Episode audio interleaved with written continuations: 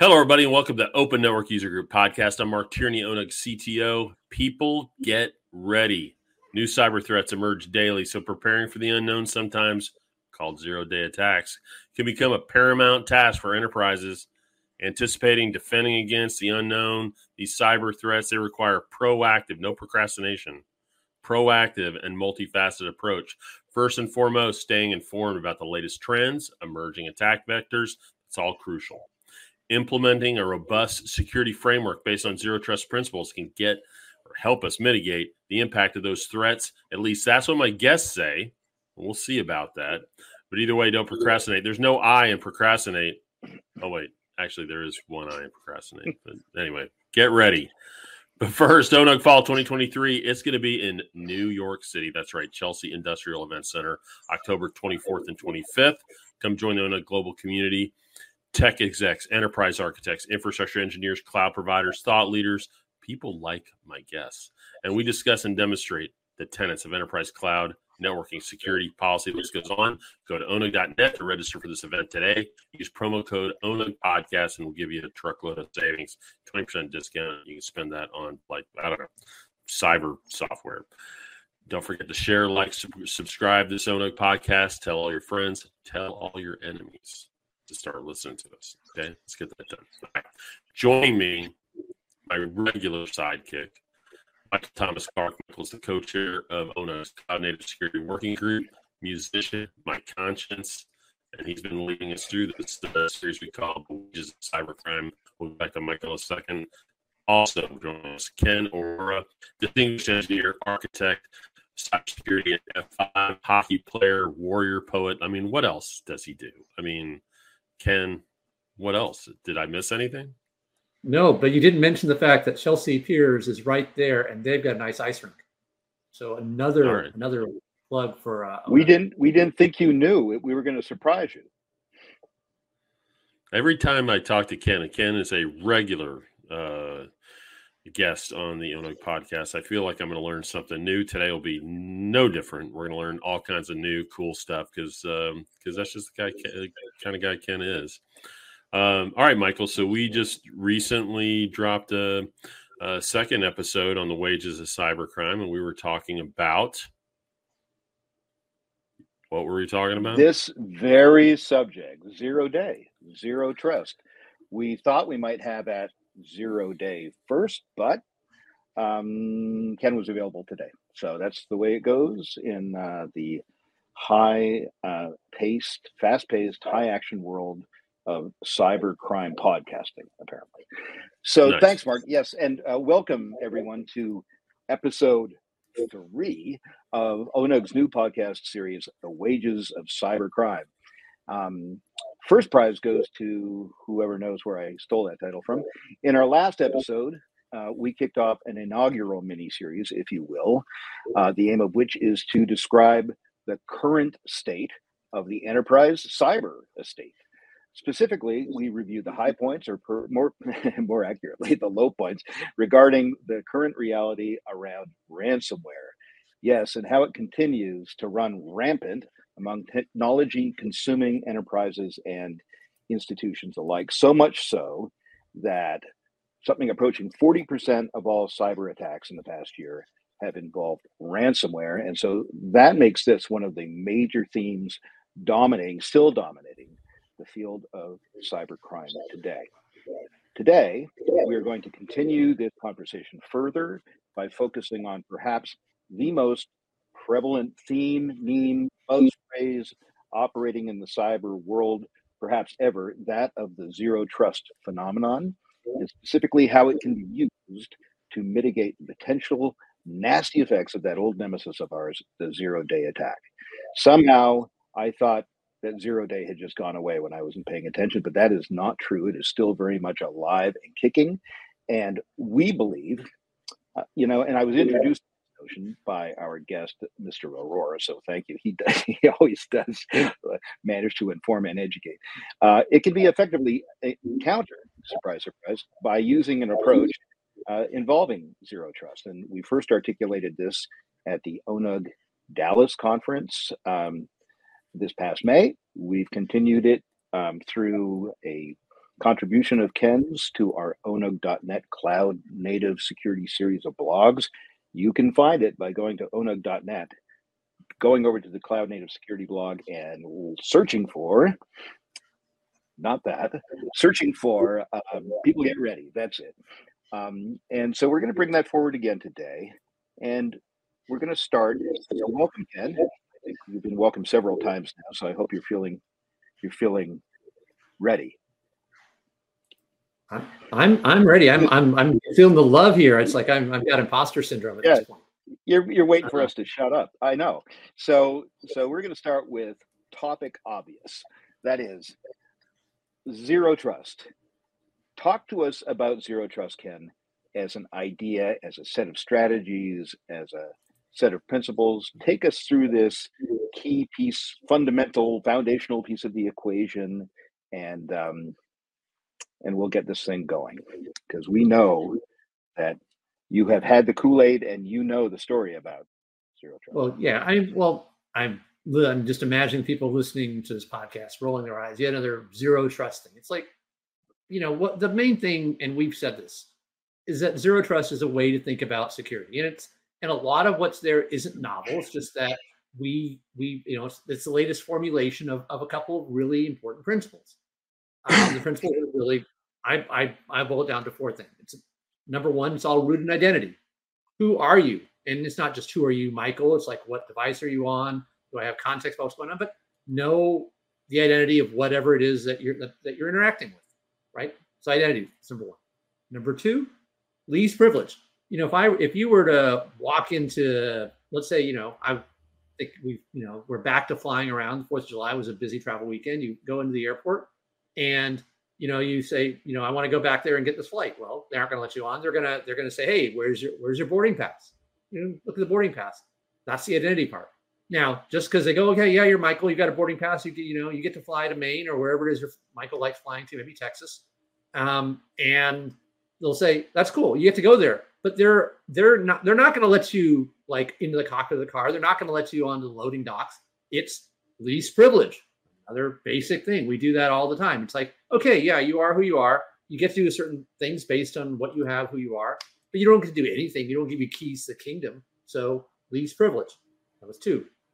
Three, even if I do that, I'm going to keep watching, right? I mean, I, you know, T S A has got cameras here. I don't know if you guys have probably flown to Israel.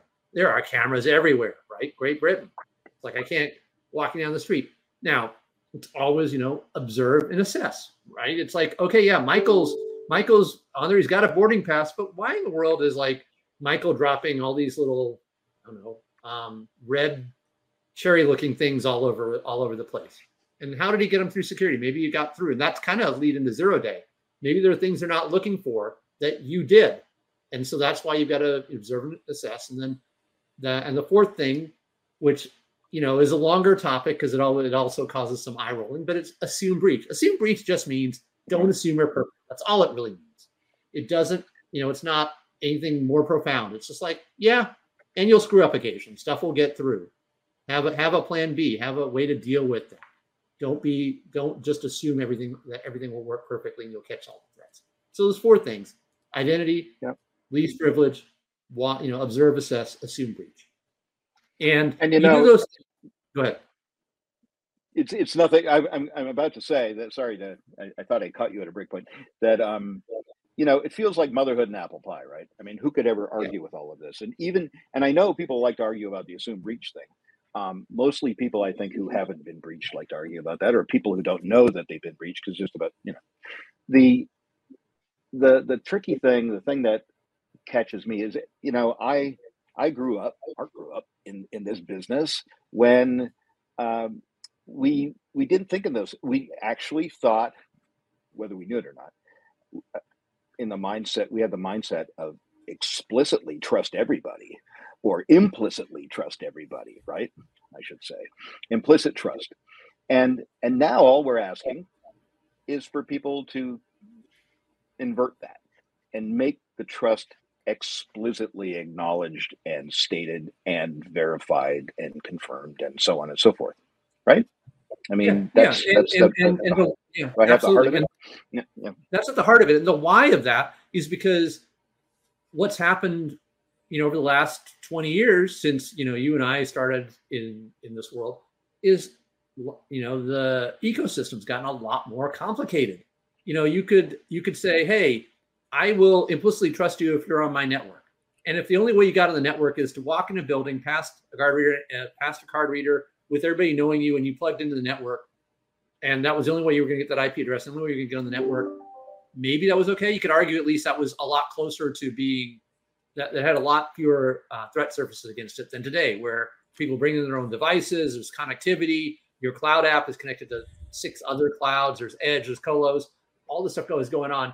That's why you have to pivot from, uh, you have to make a bunch of pivots, one of which is you don't, you move from implicit trust to explicit trust. A few other pivots are around zero trust or identity is about, you know, the agent that's interacting, the client, not a network I P. And, you know, that's, that's, that's how zero trust is being practiced. This is also lead in for, you know, a comment you made earlier about, hey, did zero days go away? I think zero days are more common. And the reason is that same complexity. So do I. Zero days, yeah. You, yeah. yeah no, you mean, how many people use ImageMagick here, right? And, and don't even know about it, or any one of another, a bunch of foundational, Log four j, foundational pieces of software that are just brought in, not even brought in directly, brought in indirectly. Like, you know, you just, you just, you know, your developer says, oh, I need to bring in all these dependencies. They bring in all these source code dependencies. I don't even know what they are. I'm not tracking everything that, that you know, Python is bringing in when it imports stuff. Um, and so, yeah, those zero days are, are, I think, a lot more likely to happen. And, and in fact, in fact, if I, if I, if I may, they, they, they um, they're now, um, much to, much to everyone's horror, they're now combining themselves, handily enough, with the notion, with, with ra- ransomware in certain key cases. You know, the, yeah. the, the, the current oh, yeah. hot, uh, attack from our, um, what what can I call our friends in Russia these days, except not our friends. Um, anyway, we won't, we won't get into that. But um, those folks, um, the Clop uh, criminal gang in particular, um, I believe it's called Clop. I'm not, I'm not sure what that stands for. But it, it uh, you know, they've got this Move It um, zero day attack going, which is also a ransomware attack, right?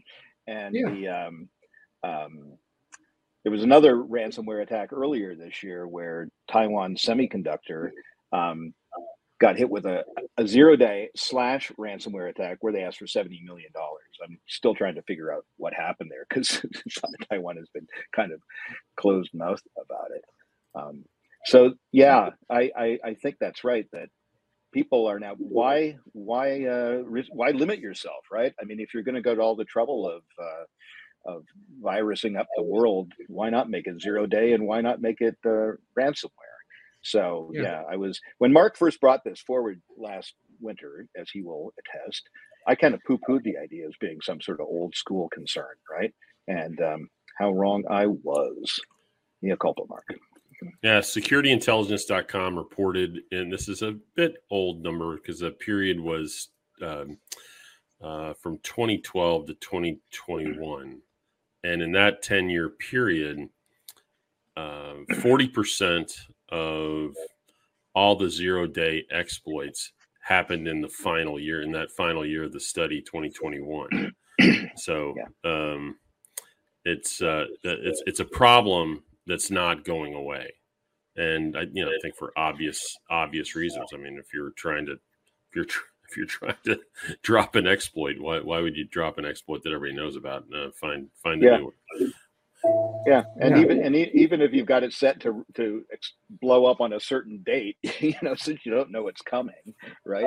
You know, it, it, it's effectively zero day. Back to your um, comment you made, I think in Dallas or around that time when we were getting ready for that, Ken, you would you would use this phrase that I really liked. You know, the whole point. Uh, Of these characters, this is their playbook, is to land and then expand.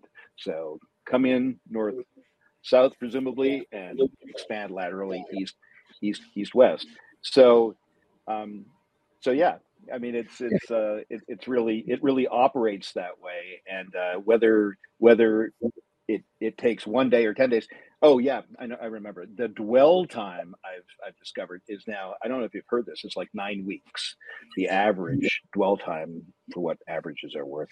How, in other in other words, uh, we talked about this yesterday. How much how much time do the bad guys get to spend uh, poking around before they actually you know make you aware of it? On average, mm-hmm. nine weeks. That's a long that's a long time to figure out what you've got going on, right? Yeah, yeah, totally. I mean, you you said it's it's. Zero days are about, like, take that take that airport example I started off with, right? It's about, do you look in the rearview mirror about what you've seen before, which is very reactive and worth doing, right? That's sort of table stakes, but that's not sufficient. It's like if I go into the airport and I have a no-fly list, I can check, are you on the no-fly list?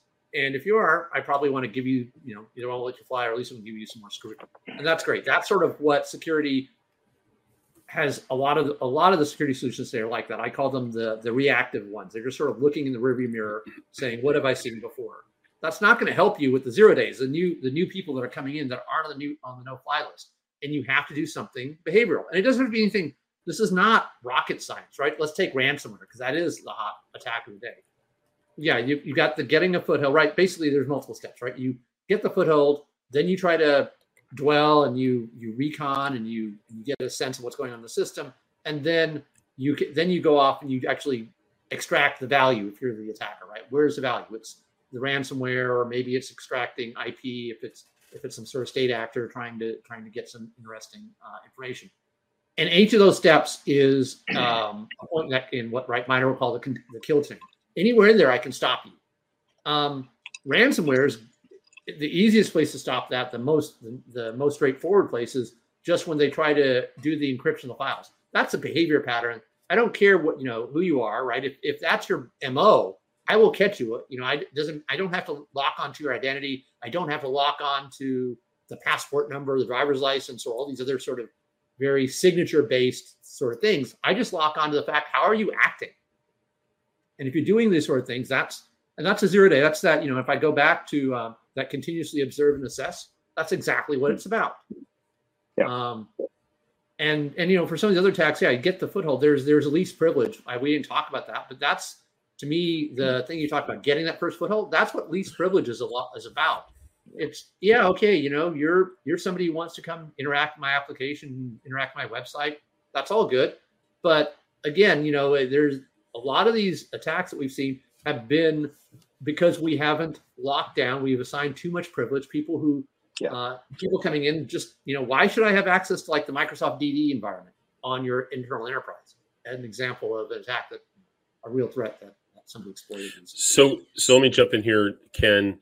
You know, you've talked about several things: least privilege, a little bit uh, about identity, uh, which I think you know obviously tied together. Um, Um, maybe some segmentation concepts. I see a lot of this as, uh, you know, very policy, uh, you know, establishing policy, enforcing policy. This last topic you brought up is really, um, you know, continuous monitoring, heuristics, analytics. Like it's, we say that um, as though it's one thing, but it's so many things, right? Uh, I see us needing to be able to um, understand uh, behaviors on on networks, behaviors on file systems, behaviors of users uh, on compute platforms or networks or file systems. Right? Like it, there's a there's a lot to be observing, monitoring, building heuristics around. Um, Uh, not on the run sheet, but let's talk about, um, uh, if we can, let's talk about A I's role in this. Um, got an opinion on on uh, what happens to uh, you know to nail that down, because humans can't do this, right? Yeah, no, I mean absolutely. I, I A I's got machine learning's got a huge role to play, and by that I do not mean necessarily the current flash in the pan of like large language models. They probably have some role. But, you know, all the traditional A I techniques, the, the anomaly detection, classification stuff, I mean, I could geek out on this. Um, but, yeah, they're, they're, you know, it's the find the needle in a haystack problem. Um, and and totally, uh, that A I's got a huge role to play. But there's a, I hear a little plug to the hyper automation team, right? It, it all starts with collecting the data. If you don't know If you haven't got the data, yeah. you can't apply the A I.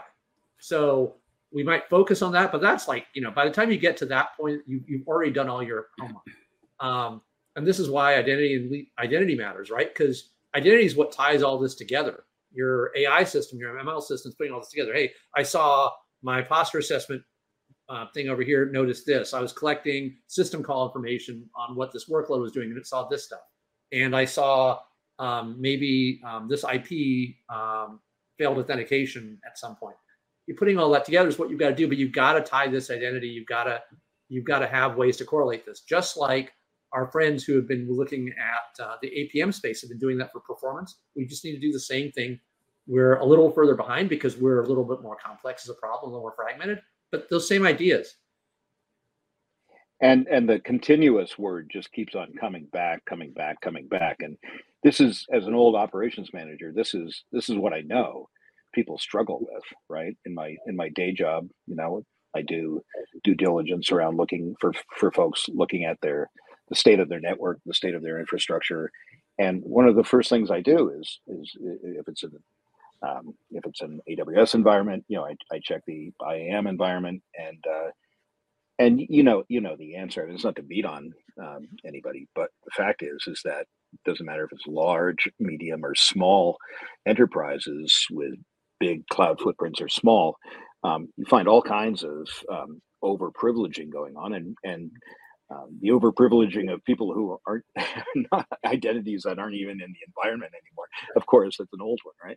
So it's it's it's really challenging from an operational perspective to keep it up, and there's it's it's exacerbated by the fact that you can't buy one tool. Right. I mean, you could say, well, if you're running on Azure, then you use the Azure tools. If you're running on A W S, you, but that still doesn't get you out of the woods. You know, a lot of people now are doing multi-cloud, but even if they're, if they're just doing a single cloud, you know, having, there's no such thing as a single policy engine that can, that can manage all of this. Um, and so operationalizing, uh, Zero Trust is is a you know obviously something that we're looking at long and hard in, in our working group um, at, at O N U G, but it's um, you know there's there's there's just where am I going with this? It's it's sort of like it's that, it's a huge is, problem. That is, it's a huge problem.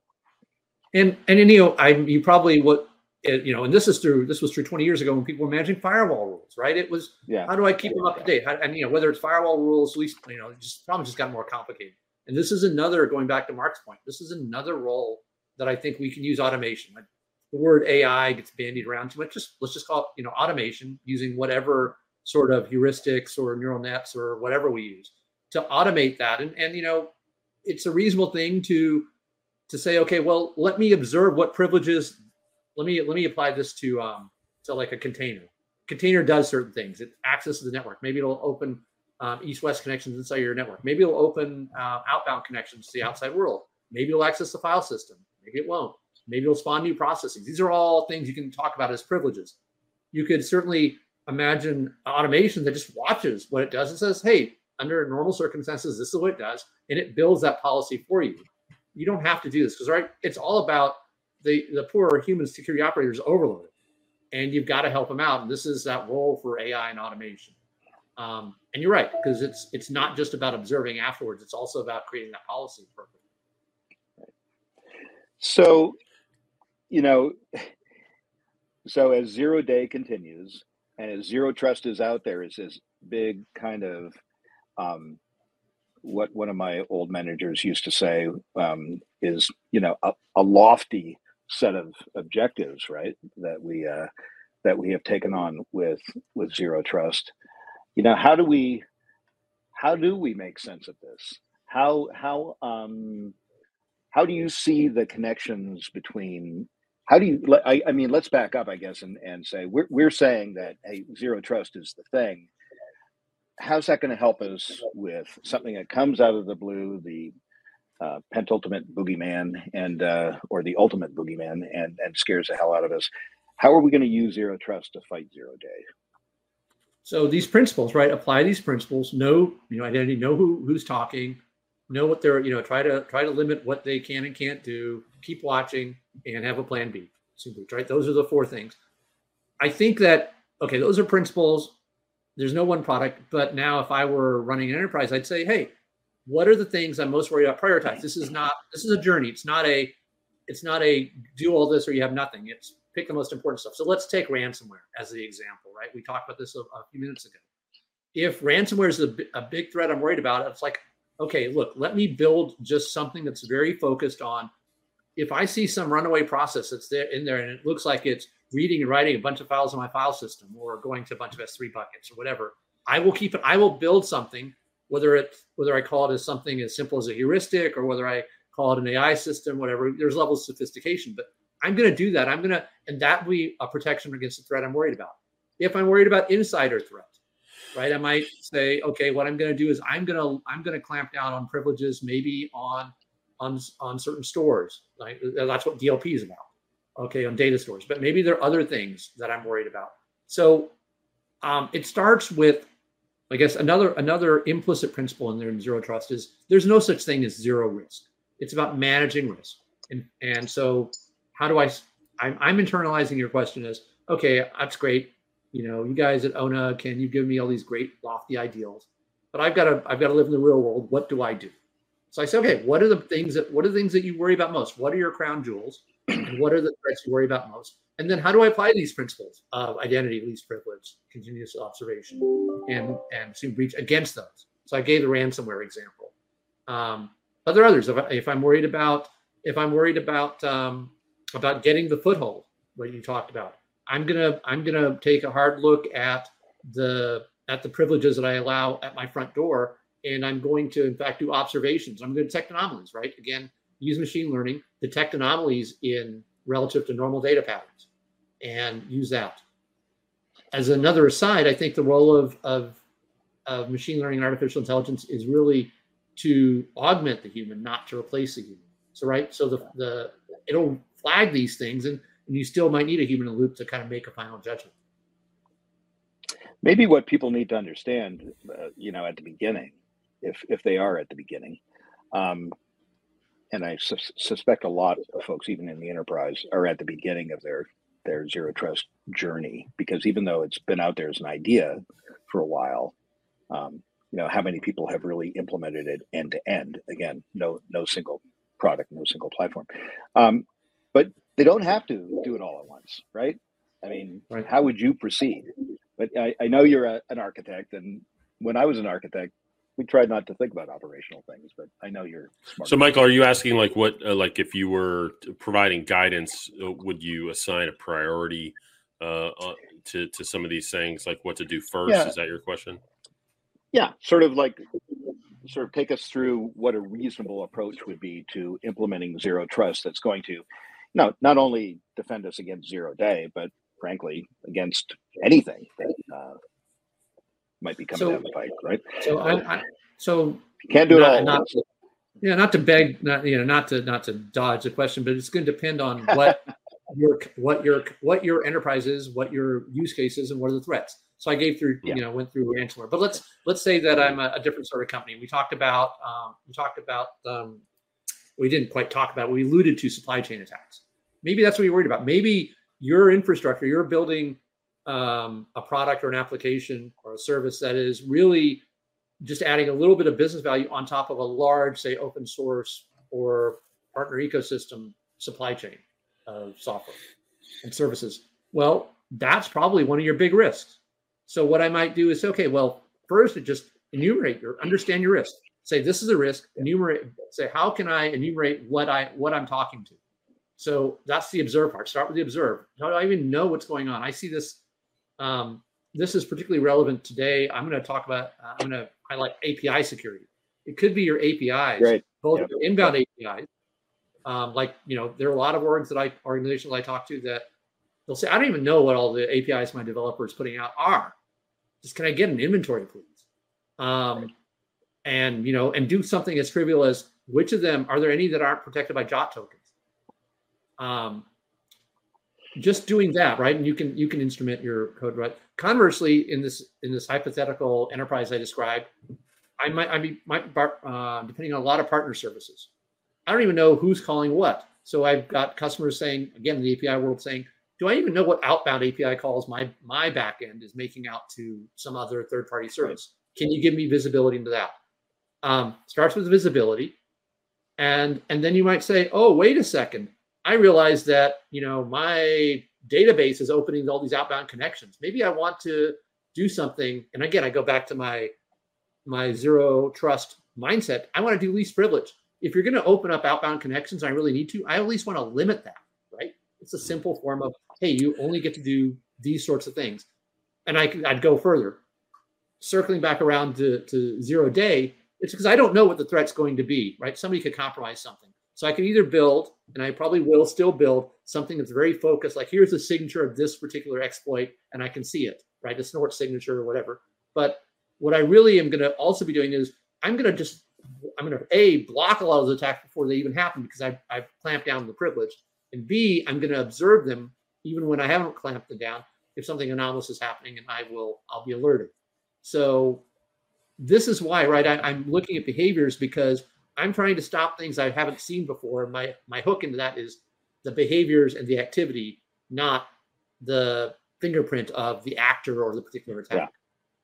Right, right. I'm going to throw in my hot sports opinion on uh, some things, and it has to do with something I'm very passionate about, and that is policy. And uh, I've, I've mentioned it once already. And I would just say that many of these things that, Ken, you've been talking about um, are are driven by policy. But sometimes we ask this question, you know, where's this application going? Should, you know, this database be opened in, you know, what direction or whatever? My my guidance would be when you're having when you're asking these questions, they, they should be done with a very strong bias towards policy management, and to um, do this in conjunction with the, um, you know, in partnership with compliance and governance people at your firms, at your organizations. Too often, too often, I just the I T groups alone are trying to uh, you know, carry the burden of this by themselves, rather than like, let's partner up, rather than just be, you know, it's Michael or me sitting in front of an auditor uh, getting browbeat for something we missed. Be proactive about these uh, these policy uh, and policy management interactions, uh, so you can work together on tools and instrumentation to do that proactive work that you're talking about, right? Yeah. Whether it's A I or, you know, whatever it is, it doesn't matter really. What matters is is that as an organization, you understand what those things are that need to be defined and enforced. Um, and be able to do it with, you know, a velocity, like the velocity of all this stuff is just going to get bigger, you know, faster, faster and faster. Right. Yeah, totally. Yeah. Totally. You know, I, I agree. It's like the worst policy in the world is one that nobody will use or maintain.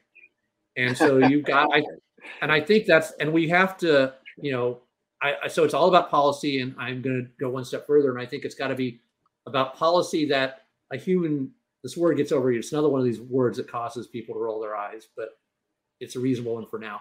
Um, intent. Your policy has to be about intent, right? Mm-hmm. What are my what are my governance constraints?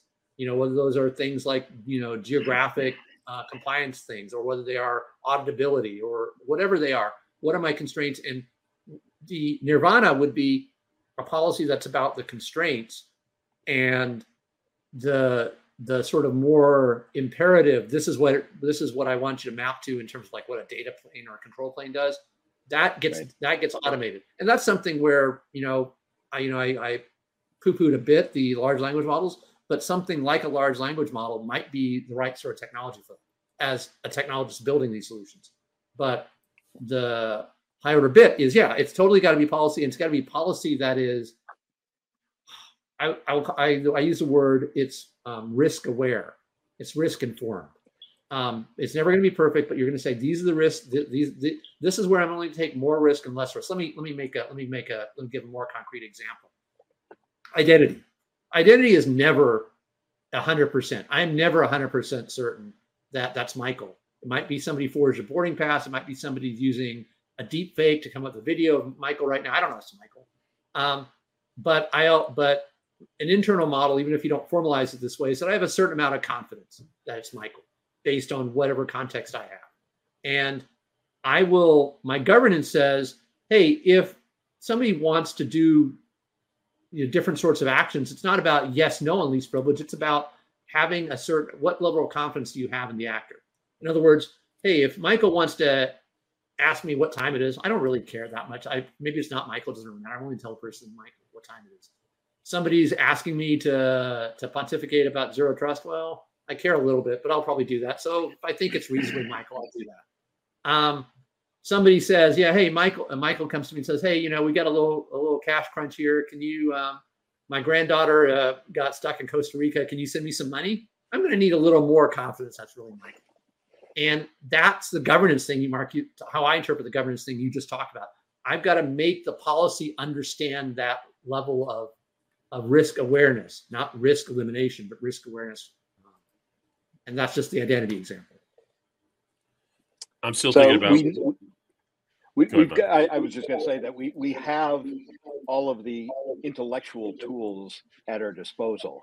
The challenge is, is, is human. It's not technological, as is generally the case, right? We have to work together. We have to do these things, whether it's in an agile environment, a DevOps environment. So a lot of people are rolling their eyes to a lot of the things that, we, yes, that we've come out with today. That doesn't mean that they aren't valid, doesn't mean that they don't need to be attended to, right?